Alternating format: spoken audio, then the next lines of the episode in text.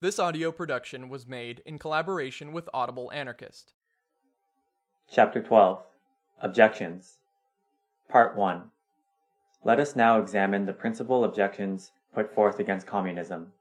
Most of them are evidently caused by a simple misunderstanding, yet they raise important questions and merit our attention.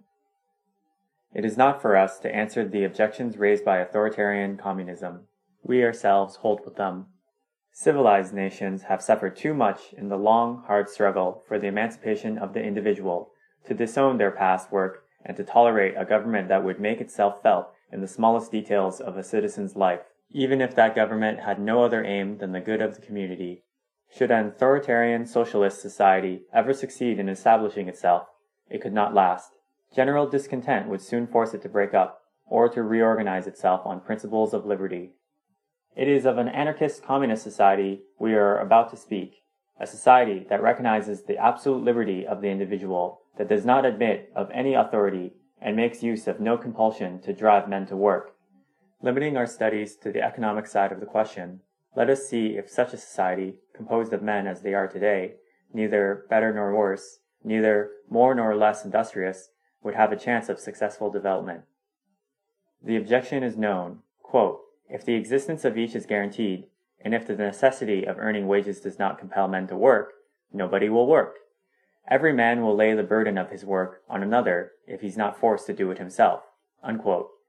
Let us first remark the incredible levity which this objection is raised, without taking into consideration that the question is in reality merely to know, on the one hand, whether you effectively obtain by wage work the results you aim at, and, on the other hand, whether voluntary work is not already more productive today than work stimulated by wages, a question which would require profound study.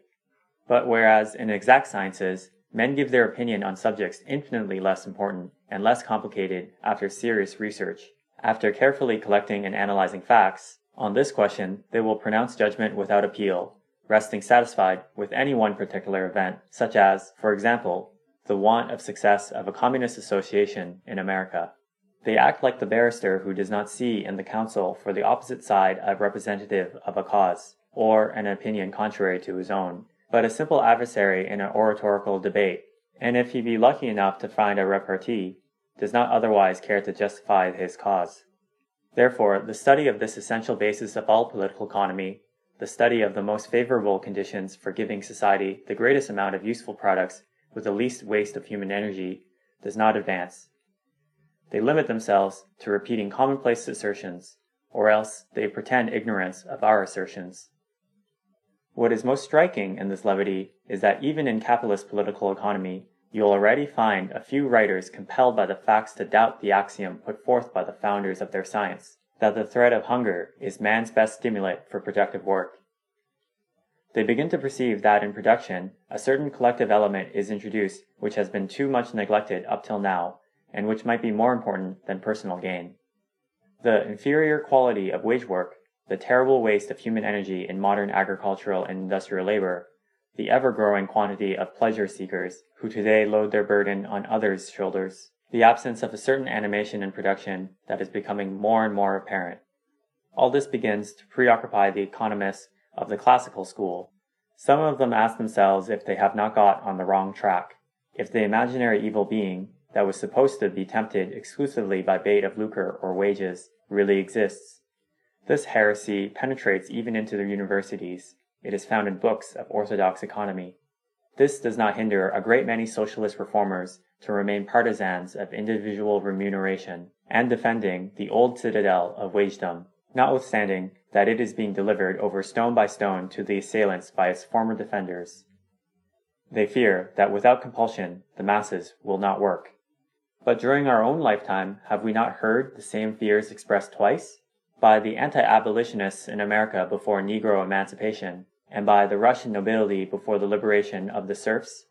Without the whip, the Negro will not work, said the anti-abolitionist. Free from their master's supervision, the serfs will leave the fields uncultivated, said the Russian serf owners. It was the refrain of the French noblemen in 1789, the refrain of the Middle Ages, a refrain as old as the world, and we shall hear it every time there is a question of sweeping away an injustice. And each time the actual facts give it the lie. The liberated peasant of 1792 plowed with a wild energy unknown to his ancestors. The emancipated Negro works more than his fathers, and the Russian peasant, after having honored the honeymoon of his emancipation by celebrating Fridays as well as Sundays, has taken up work with as much eagerness as his liberation was the more complete. There, where the soil is his, he works desperately. That is the exact word for it. The anti-abolitionist refrain can be of value to slave owners. As to the slaves themselves, they know what it is worth, as they know its motive. Moreover, who but economists taught us that if a wage earner's work is but indifferent, an intense and productive work is only obtained from a man who sees his wealth increase in proportion to his efforts? All hymns sung in honor of private property can be reduced to this axiom. For it is remarkable that when economists wishing to celebrate the blessings of property show us how an unproductive, marshy, or stony soil is clothed with rich harvests when cultivated by the peasant proprietor, they in no wise prove their thesis in favor of private property. By admitting that the only guarantee not to be robbed of the fruits of your labor is to possess the instruments of labor, which is true, the economists only prove that man really produces most when he works in freedom, when he has a certain choice in his occupations, when he has no overseer to impede him, and lastly, when he sees his work bringing in a profit to him and others who work like him, but bringing in nothing to idlers. This is all we can deduct from their argumentation, and we maintain the same ourselves. As to the form of possession of the instruments of labor, they only mention it indirectly in their demonstration, as a guarantee to the cultivator that he shall not be robbed of the profits of his yield, nor of his improvements. Besides, in support of their thesis in favor of private property against all other forms of possession, should not the economists demonstrate that under the form of communal property, land never produces such rich harvests as when the possession is private? But it is not so. In fact, the contrary has been observed. Take, for example, a commune in the canton of Vaud in the winter time, when all the men of the village go to fell wood in the forest which belongs to them all. It is precisely during these festivals of toil that the greatest ardor for work and the most considerable display of human energy are apparent. No salaried labor, no effort of private owner can bear comparison with it. Or, let us take a Russian village, when all its inhabitants mow a field belonging to the commune, or farm by it, there you will see what a man can produce when he works in common for communal production. Comrades vie with one another in cutting the widest swath. Women bestir themselves in their wake so as not to be distanced by the mowers. It is a festival of labor in which a hundred people do work in a few hours that would not have been finished in a few days had they worked separately. What a sad contrast compared to the work of the isolated owner. In fact, we might quote scores of examples among the pioneers of America, in Swiss, German, Russian, and certain French villages, or the work done in Russia by gangs, artels, of masons, carpenters, boatmen, fishermen, etc., who undertake a task and divide the produce or the remuneration among themselves, without it passing through the intermediary or middlemen. We could also mention the great communal hunts of nomadic tribes and an infinite number of successful collective enterprises and in every case, we could show the unquestionable superiority of communal work compared to that of the wage earner or the isolated private owner. Well-being, that is to say, the satisfaction of physical, artistic, and moral needs, has always been the most powerful stimulant to work. And when a hireling produces bare necessities with difficulty, a free worker who sees ease and luxury increasing for him and for others in proportion to his efforts spends infinitely far more energy and intelligence and obtains first class products in far greater abundance. The one feels riveted to misery, the other hopes for ease and luxury in the future. And this lies the whole secret. Therefore, a society aiming at the well being of all, and at the possibility of all enjoying life in all its manifestations, will supply voluntary work which will be infinitely superior and yield far more than work has produced up until now under the goad of slavery, serfdom, or wagedom. Part 2 Nowadays, whoever can load on others his share of labor indispensable to existence, does so, and it is admitted that it will always be so. Now work indispensable to existence is essentially manual. We may be artists or scientists, but none of us can do without things obtained by manual work. Bread, clothes, roads, ships, light, heat, etc. And, moreover, however highly artistic or however subtly metaphysical are our pleasures, they all depend on manual labor. And it is precisely this labor, basis of life, that everyone tries to avoid. We understand perfectly well that it must be so nowadays.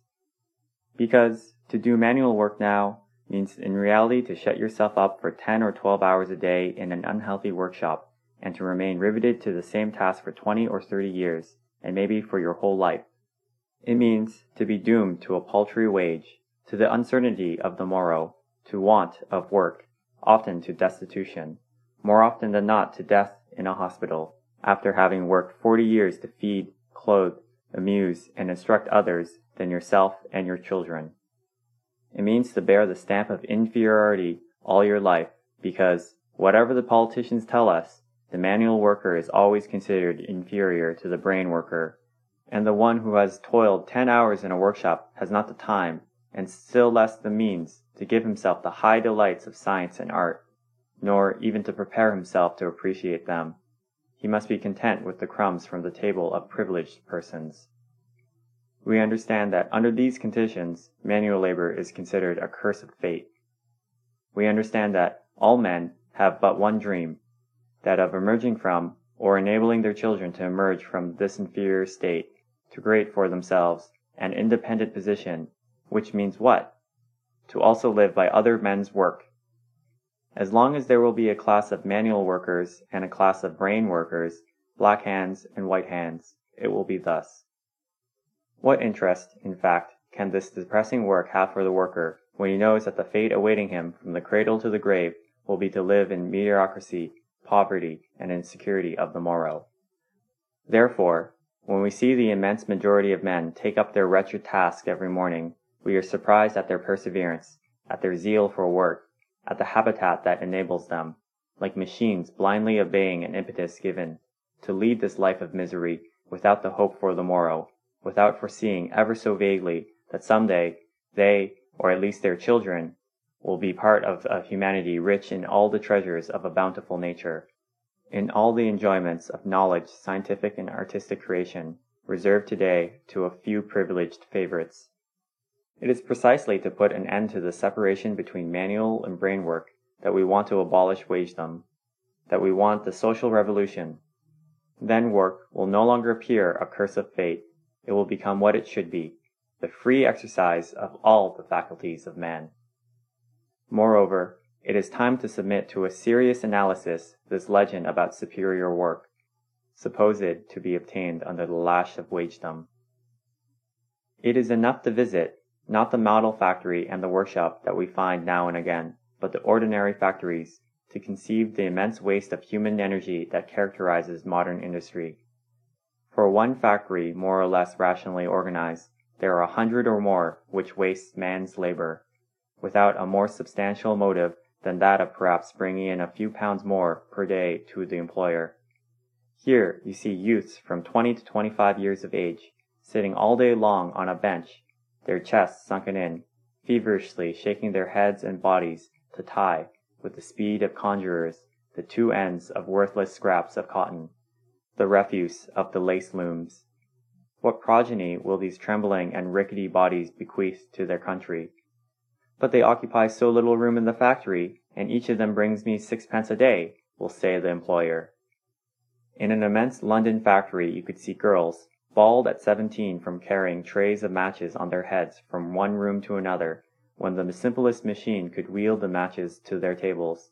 But it costs so little the work of women who have no special trade, what is the use of a machine? When these can do no more, they will be easily replaced. There are so many in the street. On the steps of a mansion on an icy night, you will find a barefooted child asleep, with its bundle of papers in its arm.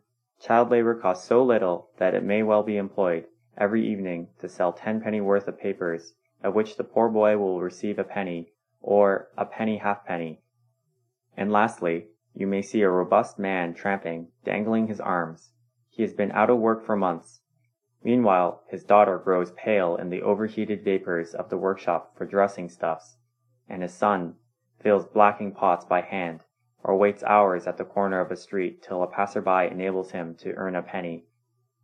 And so it is everywhere, from San Francisco to Moscow, and from Napoli to Stockholm.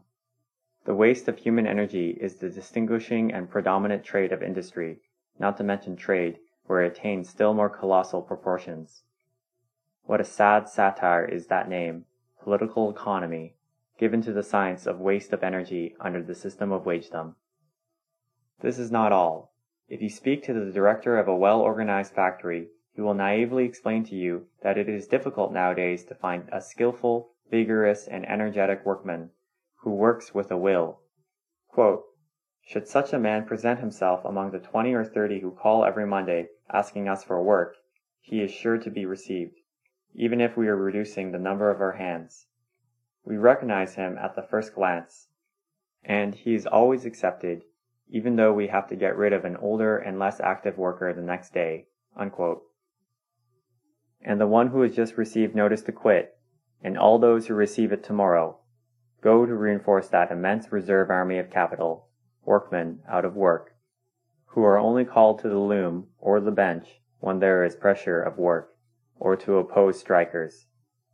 And those others, the average workers that are the refuse of the better class factories, they join the equally formidable army of aged and indifferent workers that continually circulates between the second class factories, those which barely cover their expenses and make their way in the world by trickery and snares laid for the buyer, and especially for the consumer in distant countries.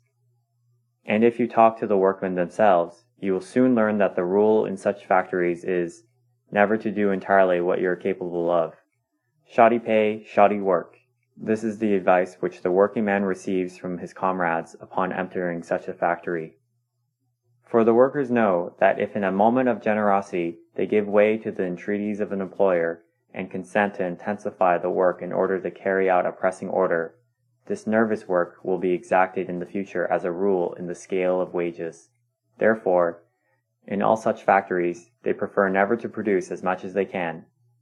In certain industries, production is limited so as to keep up high prices, and sometimes the password "Go canny" is given, which signifies bad work for bad pay.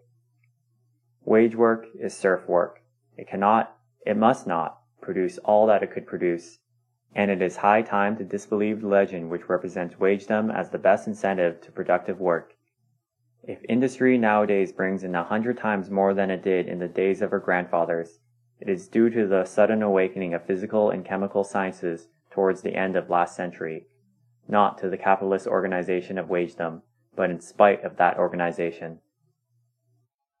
Part 3 Those who have seriously studied the question do not deny any of the advantages of communism, on condition, be it well understood, that communism is perfectly free that is to say, anarchist. They recognize that work paid with money, even disguised under the name of labor notes, to workers' associations governed by the state, would keep up the characteristics of wagedom and would retain its disadvantages. They agreed that the whole system would soon suffer from it, even if society came into possession of the instruments of production. And they admit that, thanks to integral education given to all children, to the laborious habits of civilized societies, with the liberty of choosing and varying their occupations and the attractions of work done by equals for the well-being of all, a communist society would not be wanting in producers who would soon make the fertility of the soil triple and tenfold and give a new impulse to industry. This our opponents agree to. They say, quote, but the danger will come from that minority of loafers who will not work and will not have regular habits in spite of excellent conditions that make work pleasant. Today, the prospect of hunger compels the most refractory to move along with the others. The one who does not arrive in time is dismissed, but a black sheep suffices to contaminate the whole flock, and two or three sluggish or refractory workmen lead the others astray and bring a spirit of disorder and rebellion into the workshop that makes work impossible, so that in the end we shall have to return to a system of compulsion that forces the ringleaders back into the ranks and is not the system of wages paid in proportion of work performed the only one that enables compulsion to be employed without hurting the feelings of the worker? Because all other means would imply the continual intervention of an authority that would be repugnant to free men. Unquote. This, we believe, is the objection fairly stated. It belongs to the category of arguments which justify the state, the penal law, the judge, and the gallower. The authoritarians say, quote, as there are people, a feeble minority, who will not submit to social customs, we must maintain magistrates, tribunals, and prisons, although these institutions become a source of new evils of all kinds. Unquote. Therefore, we can only repeat what we have so often said concerning authority in general. Quote, to avoid a possible evil, you have to recourse to means in which themselves are a greater evil, and become the source of those same abuses that you wish to remedy. For do not forget that it is wagedom, the impossibility of living otherwise than selling your labor, which has created the present capitalist system, whose vices you began to recognize. Unquote. Let us also remark that this authoritarian way of reasoning is but a justification of what is wrong in the present system. Wagedom was not instituted to remove the disadvantage of communism. Its origin, like that of the state and private ownership, is to be found elsewhere. It is born of slavery and serfdom imposed by force, and only wears a more modern garb. Thus, the argument in favor of wagedom is as valueless as those by which they seek to apologize for private property and the state. We are nevertheless going to examine the objection and see if there is any truth in it. To begin with, it is not evident that if a society, founded on the principle of free work, were really menaced by loafers, it could protect itself without an authoritarian organization and without having recourse to wagedom? Let us take a group of volunteers, combining for some particular enterprise. Having its success at heart, they all work with a will, save for one of the associates, who is frequently absent from his post. Must they, on his account, dissolve the group, elect a president to impose fines, or maybe distribute markers for work done, as is customary in the academy? It is evident that neither the one nor the other will be done, but that some day the comrade who imperils their enterprise will be told, quote, Friend, we should like to work with you, but as you are often absent from your post, and you do your work negligently, we must part. Go and find other comrades who will put up with your indifference. Unquote. This way is so natural that it is practiced everywhere nowadays, in all industries, in competition with all possible systems of fines, docking of wages, supervision, etc. A workman may enter the factory at the appointed time, but if he does his work badly, if he hinders his comrades by his laziness or other defects, and they quarrel with him on that account, there is end of it. He is compelled to leave the workshop. Authoritarians pretend that it is the almighty employer and his overseers who maintain regularity and quality of work in factories. In fact, in a somewhat complicated enterprise, in which the wares produced pass through many hands before being finished, it is the factory itself, the workmen as a unity, who see to the good quality of the work. Therefore, the best factories of British private industry have few overseers, far less on an average than for the French factories, and less than the British state factories. A certain standard of public morals is maintained in the same way. Authoritarians say it is due to rural guards, judges, and policemen, whereas in reality it is maintained in spite of judges, policemen, and rural guards. Many are the laws producing criminals, has been said long ago. Not only in industrial workshops do things go on in this way, it happens everywhere, every day, on a scale that only bookworms have as yet no notion of. When a railway company, federated with other companies, fails to fulfill its engagements, when its trains are late and goods lie neglected at the stations, the other companies threaten to cancel the contract, and that threat usually suffices. It is generally believed, at any rate it is taught, that commerce only keeps to its engagements from fear of lawsuits. Nothing of the sort. Nine times in ten, the trader who has not kept his word will not appear before a judge. There, where trade is very great, as in London, the sole fact of having driven a creditor to bring a lawsuit suffices for the immense majority of merchants to refuse for good to have any dealings with a man who has compelled one of them to go to law. Then, why should means that are used today among mates in the workshop, traders, and railway companies not be made use of in a society based on voluntary work? Take, for example, an associating stipulating that each of its members should carry out the following contract. Quote, we undertake to give you the use of our houses, stores, streets, means of transport, schools, museums, etc., on the condition that, from 20 to 45 or 50 years of age, you consecrate four or five hours a day to some work recognized as necessary to existence. Choose yourself the producing groups which you wish to join, or organize a new group, provided that it will undertake to produce necessaries. And, as for the remainder of your time, combine together with those you like for recreation, art, or science, according to the bent of your taste. Twelve or fifteen hundred hours of work a year in a group producing food, clothes, or houses, or employed in public health, transport, etc., is all we ask of you. For this work, we guarantee to you all that these groups produce or will produce. But if not one of the thousands of group of our Federation will receive you, whatever be their motive, if you are absolutely incapable of producing anything useful, or if you refuse to do it, then live like an isolated man or like an invalid. If we are rich enough to give you the necessaries of life, we shall be delighted to give them to you. You are a man, and you have the right to live, but as you wish to live under special conditions and leave the ranks, it is more than probable that you will suffer for it in your daily relations with other citizens. You will be looked upon as a ghost of bourgeois society, unless some friends of yours, discovering you to be a talent, kindly free you from all moral obligation towards society by doing necessary work for you. And lastly, if it does not please you, go and look for other conditions elsewhere in the wide world, or else seek adherents and organize with them on novel principles. We prefer our own. Unquote. This is what could be done in a communal society in order to turn away sluggards if they become too numerous. Part 4 We very much doubt that we need fear this contingency in a society really based on the entire freedom of the individual. In fact, in spite of the premium of idleness offered by private ownership of capital, the really lazy man, unless he is ill, is comparatively rare. Among workmen, it is often said that the bourgeois are idlers.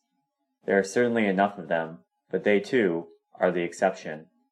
On the contrary, in every industrial enterprise, you are sure to find one or more bourgeois who work very hard. It is true that the majority of bourgeois profit by their privileged position to award themselves the least unpleasant tasks, and that they work under hygienic conditions of air, food, etc., which permit them to do their business without too much fatigue. But these are precisely the conditions which we claim for all workers, without exception. We may also say that if, thanks to their privileged position, rich people often make absolutely useless or even harmful work in society, nevertheless, the ministers, heads of departments, factory owners, traders, bankers, etc., subject themselves for a few hours a day to work which they find themselves more or less tiresome, all preferring their hours of leisure to this obligatory work. And if in nine cases out of ten this work is fateful, they find it none the less tiring for that.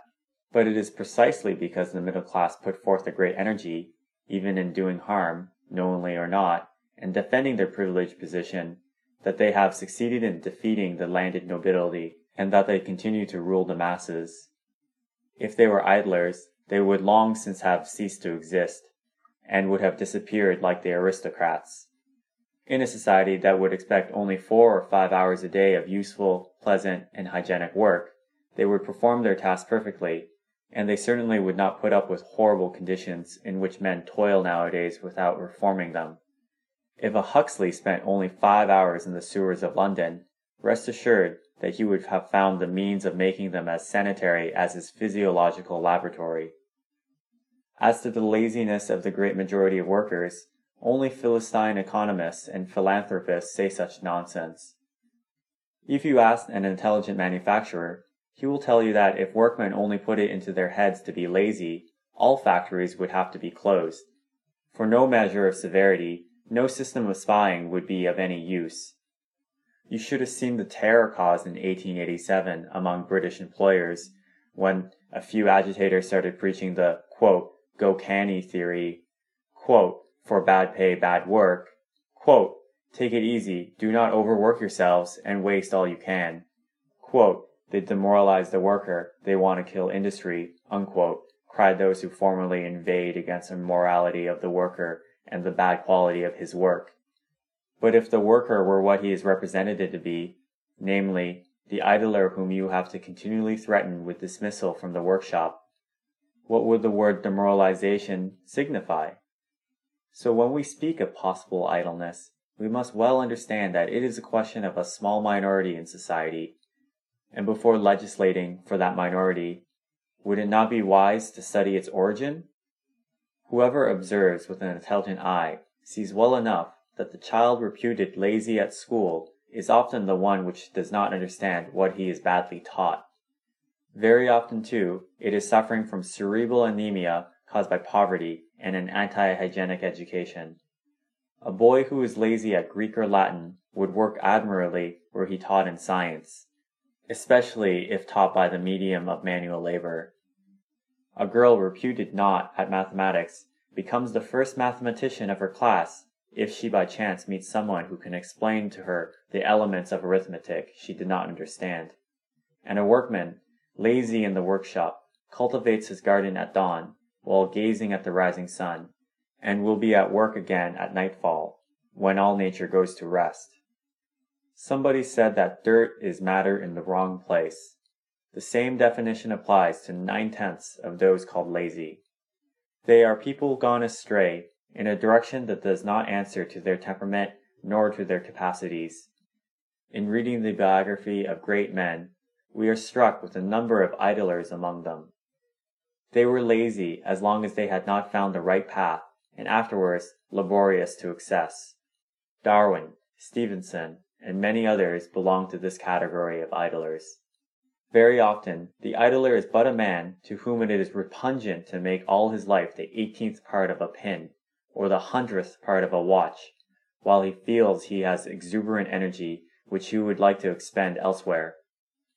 Often, too, he is a rebel who cannot submit to being fixed all his life to a workbench in order to procure a thousand pleasures for his employer, while knowing himself to be the far less stupid of the two, and knowing his only fault to be that of having been born in a hovel instead of coming into the world in a castle.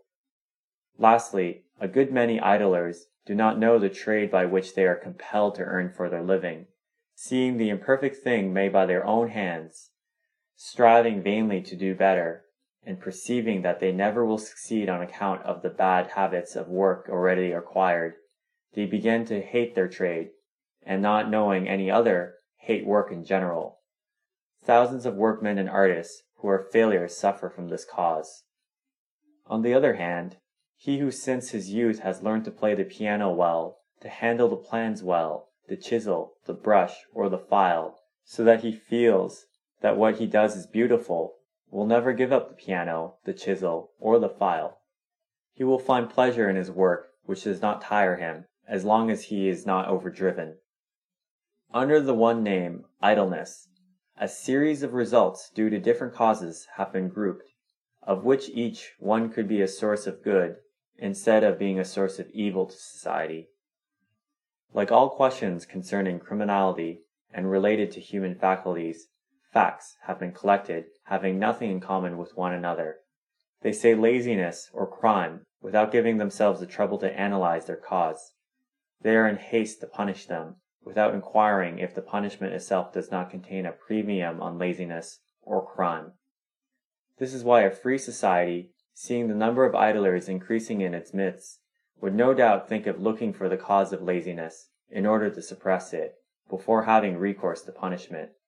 When it is a case, as we have already mentioned, of simple bloodlessness, then, before stuffing a brain of a child with science, nourish his system so as to produce blood, strengthen him, and that he shall not waste his time, take him to the country or to the seaside.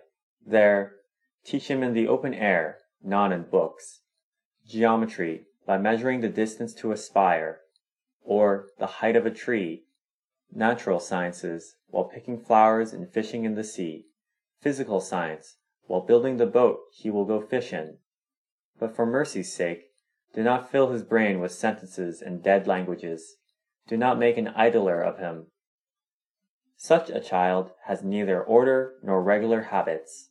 Let first the children inculcate order among themselves, and later on, the laboratory, the workshop, work done in a limited space with many tools about, will teach them method.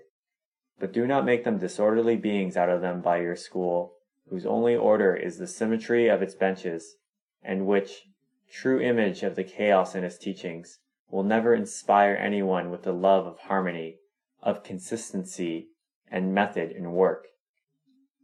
Do you not see that by your methods of teaching, framed by a ministry of 8 million scholars who represent 8 million different capacities, you only impose a system good for his mediocrities, conceived by an average of mediocrities?